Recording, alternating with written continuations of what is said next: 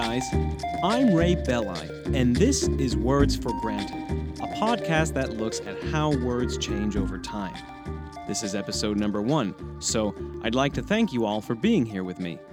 It feels amazing to finally get this project off the ground and out into the world. Before we get started, there are a few things that I'd like to address about both myself as your host and the aims of this show at large. Though this is technically a linguistics podcast, I myself am not a professional linguist. I just like to get that out of the way. If you've come here hoping to walk away with knowledge about the latest breakthroughs in linguistic academia, then I'm afraid you might be in the wrong place. However, if you've ever been curious about why words mean what they mean and always wished that someone had come along and put together a greatest hits compilation of the most fascinating word evolutions in the English language, then congratulations. You've hit the jackpot. This is just the podcast you've been looking for, and I welcome you to the show. When we use a word, we seldom ask ourselves where that word came from. We just use it and hope that it conveys some kind of meaning because it's not particularly important for us to know where a word comes from in order to use it, it's easy to take for granted that words come from anywhere at all. Words have histories, and the present incarnation of any word is often the byproduct of many stages of change, both phonological, which refers to how a word sounds, and semantic, which refers to what a word means. This podcast is primarily concerned with the process of semantic change.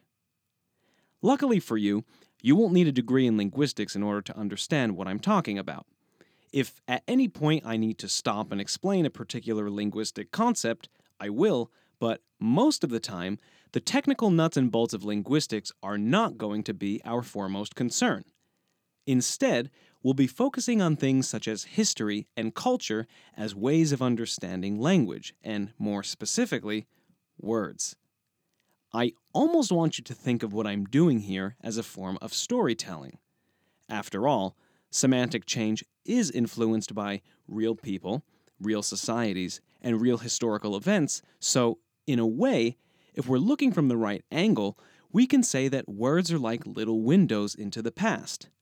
This concept, the idea that if words could speak, they'd have stories to tell, is what first sparked my interest in semantic change, and it's the foundational principle of this show.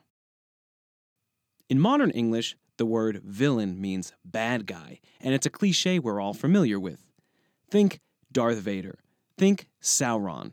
Think any character in a story who's motivated by evil for evil's sake. The word villain can also refer to the kind of person in the real world who wakes up in the morning, looks at himself or herself in the mirror, and asks, What can I do today to make the world a more miserable place than it was yesterday? Kind of like uh, Martin Shkreli. That's how you say that guy's last name, right? Anyway, when villain first appeared in English via Old French during the early 1300s, it had nothing to do with bad guys at all. The original English definition of the word villain was low-born, uncivilized, or rustic. Not exactly my idea of Darth Vader, or Martin Shkreli for that matter. Clearly, something has been lost in translation. Villain, the old French root word of villain, is derived from villanus, a Latin root word meaning farm worker, and that's an even further departure from my idea of Darth Vader and Martin Shkreli. Once again, something has been lost in translation. To understand how the word for farm worker became the word for bad guy, we have to turn to an unlikely source the country estates of ancient Rome. This is where the story of the modern villain begins. But first, let's cover a bit of history. Like urban life today, urban life in ancient Rome was exhausting. As a way of dealing with this, rich Romans began building luxury estates for themselves located outside of the city. These estates were called villae. In Latin, villa, the singular of villae, meant country house, and this word has come down to us in modern English as villa. Though its pronunciation is a little different, both the spelling and the meaning of the word have remained virtually unchanged for over 2,000 years. The two main types of villas in ancient Rome were urban villas and rustic villas. Urban villas were basically glorified resorts, while rustic villas were agricultural estates resembling modern day plantations. Because the upkeep of these villas, especially the rustic villas, was so demanding, entire communities of peasant laborers had to live on the premises, sometimes year round. These laborers were called villani, and they lived in villatici. The word villanus, singular of villani, referred to someone who worked and lived on the premises of a villa. It could be translated as farm worker, and this is the word that passed into English as villain and ultimately villain. The word villaticus, singular of villatici, collectively referred to the small, unglamorous living quarters on the premises of a villa that were occupied by the villani, and this is the word that passed into English as village. So, villa, village, villain, and ultimately villain are all cognates derived from the same Latin root word for country house. If you're wondering why the Latin forms of these words begin with a W sound and the English forms of these words begin with a V sound, it's because by the time Latin had splintered off into the Romance languages, including French, which is where English gets its bulk of Latin words from, a sound shift had taken place the native Latin W sound was newly reinvented as the V sound. I feel inclined to mention that the Latin W sound was actually written with the symbol for the letter V in modern English, but since this digression doesn't directly impact today's story, I think it's best to save the details for another time.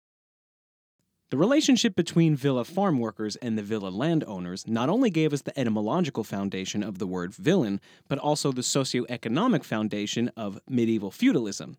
And as it turns out, this is actually relevant to the story at hand.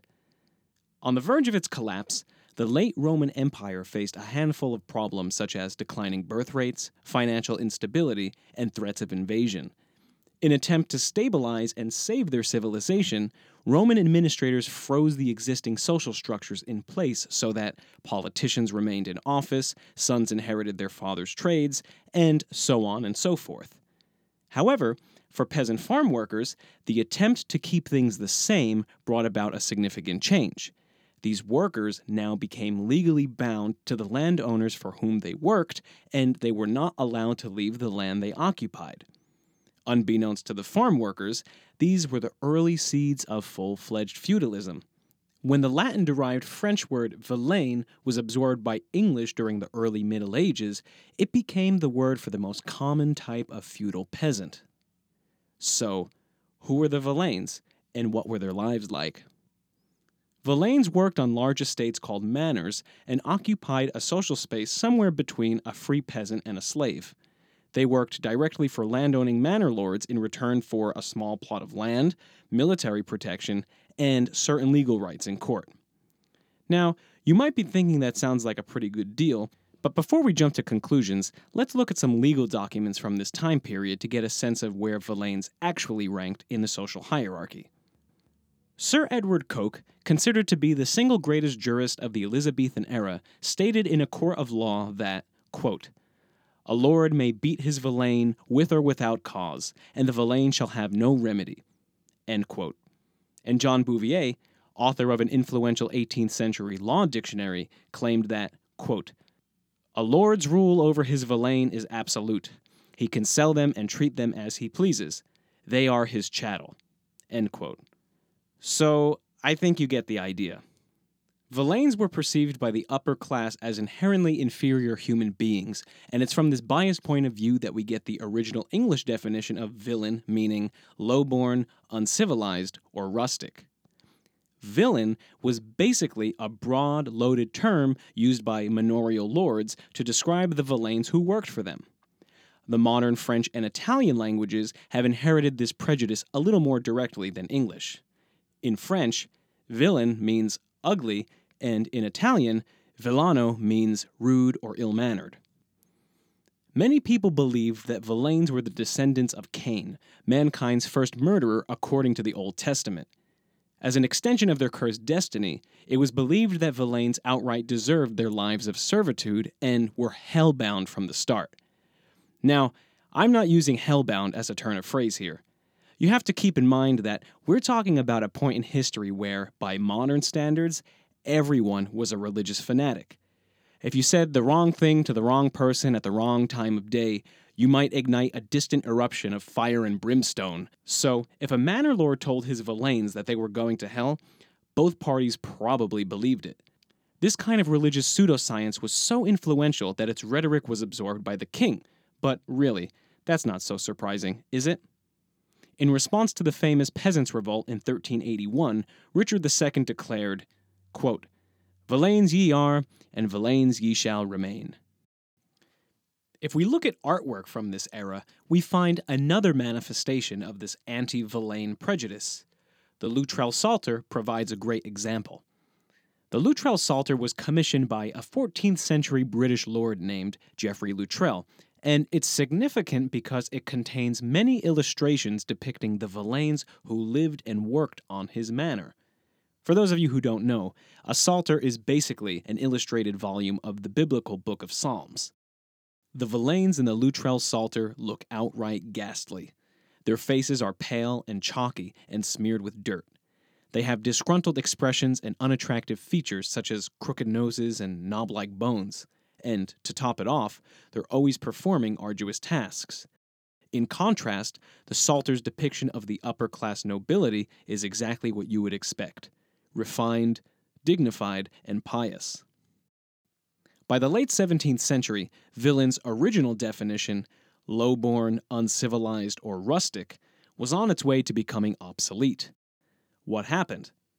Well, in 1660, feudalism was abolished in England, leaving the fate of villain dangling in the wind. It could no longer be associated strictly with villains because villains no longer existed in the social hierarchy, so Either the word would be forgotten completely, or its meaning would have to undergo a change, adapting it to a more general usage. The online etymology dictionary cites the following phases of the word's development from the 14th century through the late 19th century farm worker, peasant, boor, clown, miser, knave, and scoundrel. It's clear from this chronological sequence that at some point between the oldest and most recent definitions, the word villain was used as a general insult. If a guy came over for dinner and broke your plate, you'd call him a villain. If a guy cut you in line at the marketplace, you'd call him a villain. It's not uncommon for a word describing a marginalized group of people to be adapted as a general insult. The words gay and faggot are contemporary examples of offensive, mindless synonyms for uncool, and it's possible that villain was used in a similar colloquial fashion until the extremity of the insult spiraled so out of control that to be a villain suddenly meant that you were evil incarnate.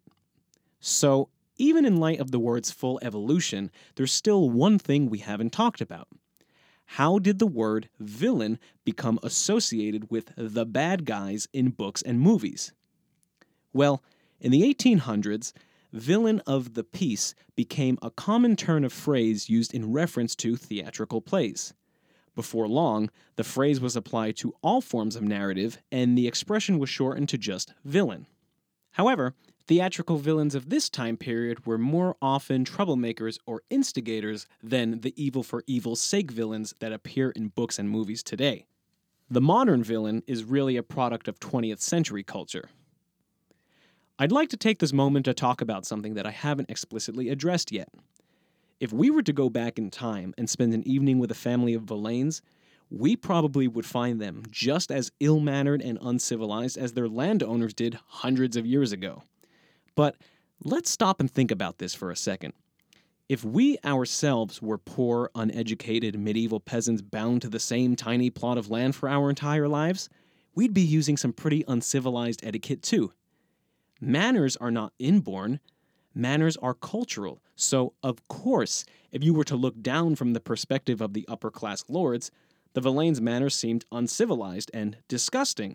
But if you were to look up from the perspective of the Villains, the Lord's exploitations probably seemed equally uncivilized and disgusting. This brings me to what I consider to be the most profound point of this whole story. Every phase of the word villain's moral deterioration was influenced by the biased point of view of the upper class. Villains didn't define themselves as low-born or uncivilized, their landowners did. These manor lords not only had political and financial power, but also linguistic power. You see, during this time period, Villains were unanimously illiterate, so we'll never get to know what their lives were like in their own words. Imagine an alternate version of history where Villains were in a position of linguistic power instead of their manor lords. If this were the case, our modern word for bad guy probably would be derived from manor lord or landowner instead of villain. If Villains had commissioned the Luttrell Psalter instead of Geoffrey Luttrell himself, my guess is that the upper class would have been portrayed not as dignified, refined, and pious, but as a bunch of greedy jerks. At this point, we've come face to face with the great irony of the word villain. To our modern sensibilities, it's the exploitative feudal landowners who seem villainous, not the villains. Whether in fiction or in the real world, our modern idea of villainy is more often linked to abuses of wealth and power than to the arbitrary circumstances of a low class birth. In this sense, the connotation of the word has completely flipped on its head. Well, that's it, guys. Episode 1 is in the tank. Thank you so much for listening. If you'd like to reach me directly with comments, criticisms, questions, or anything at all, you can email me at wordsforgranted at gmail.com. If you're already in love with the show and want something more, head over to the Words for Granted blog at wordsforgranted.com. Each week, I'll be posting short articles about the origins of words relevant to current events. I also urge you to leave a positive review on iTunes if you get the chance. It really helps put the show into the hands of more listeners and ultimately keeps the show alive. If you'd like to support the show directly, you can do so via Patreon. For those of you who don't know, Patreon is a great crowdfunding service that helps independent creators get their work out into the world. You can pledge as little or as much money as you'd like. Just head over to wordsforgranted.com to find the link. You can also follow the show on Facebook, Instagram, and Twitter. Oh, and one more thing. I'd like to give a shout out to Zach Tenorio Miller from Arc Iris for providing Words for Granted with music. You can find out more about Arc Iris at arcirismusic.com. All right. Thanks for listening. I'll see you next time here at Words for Granted.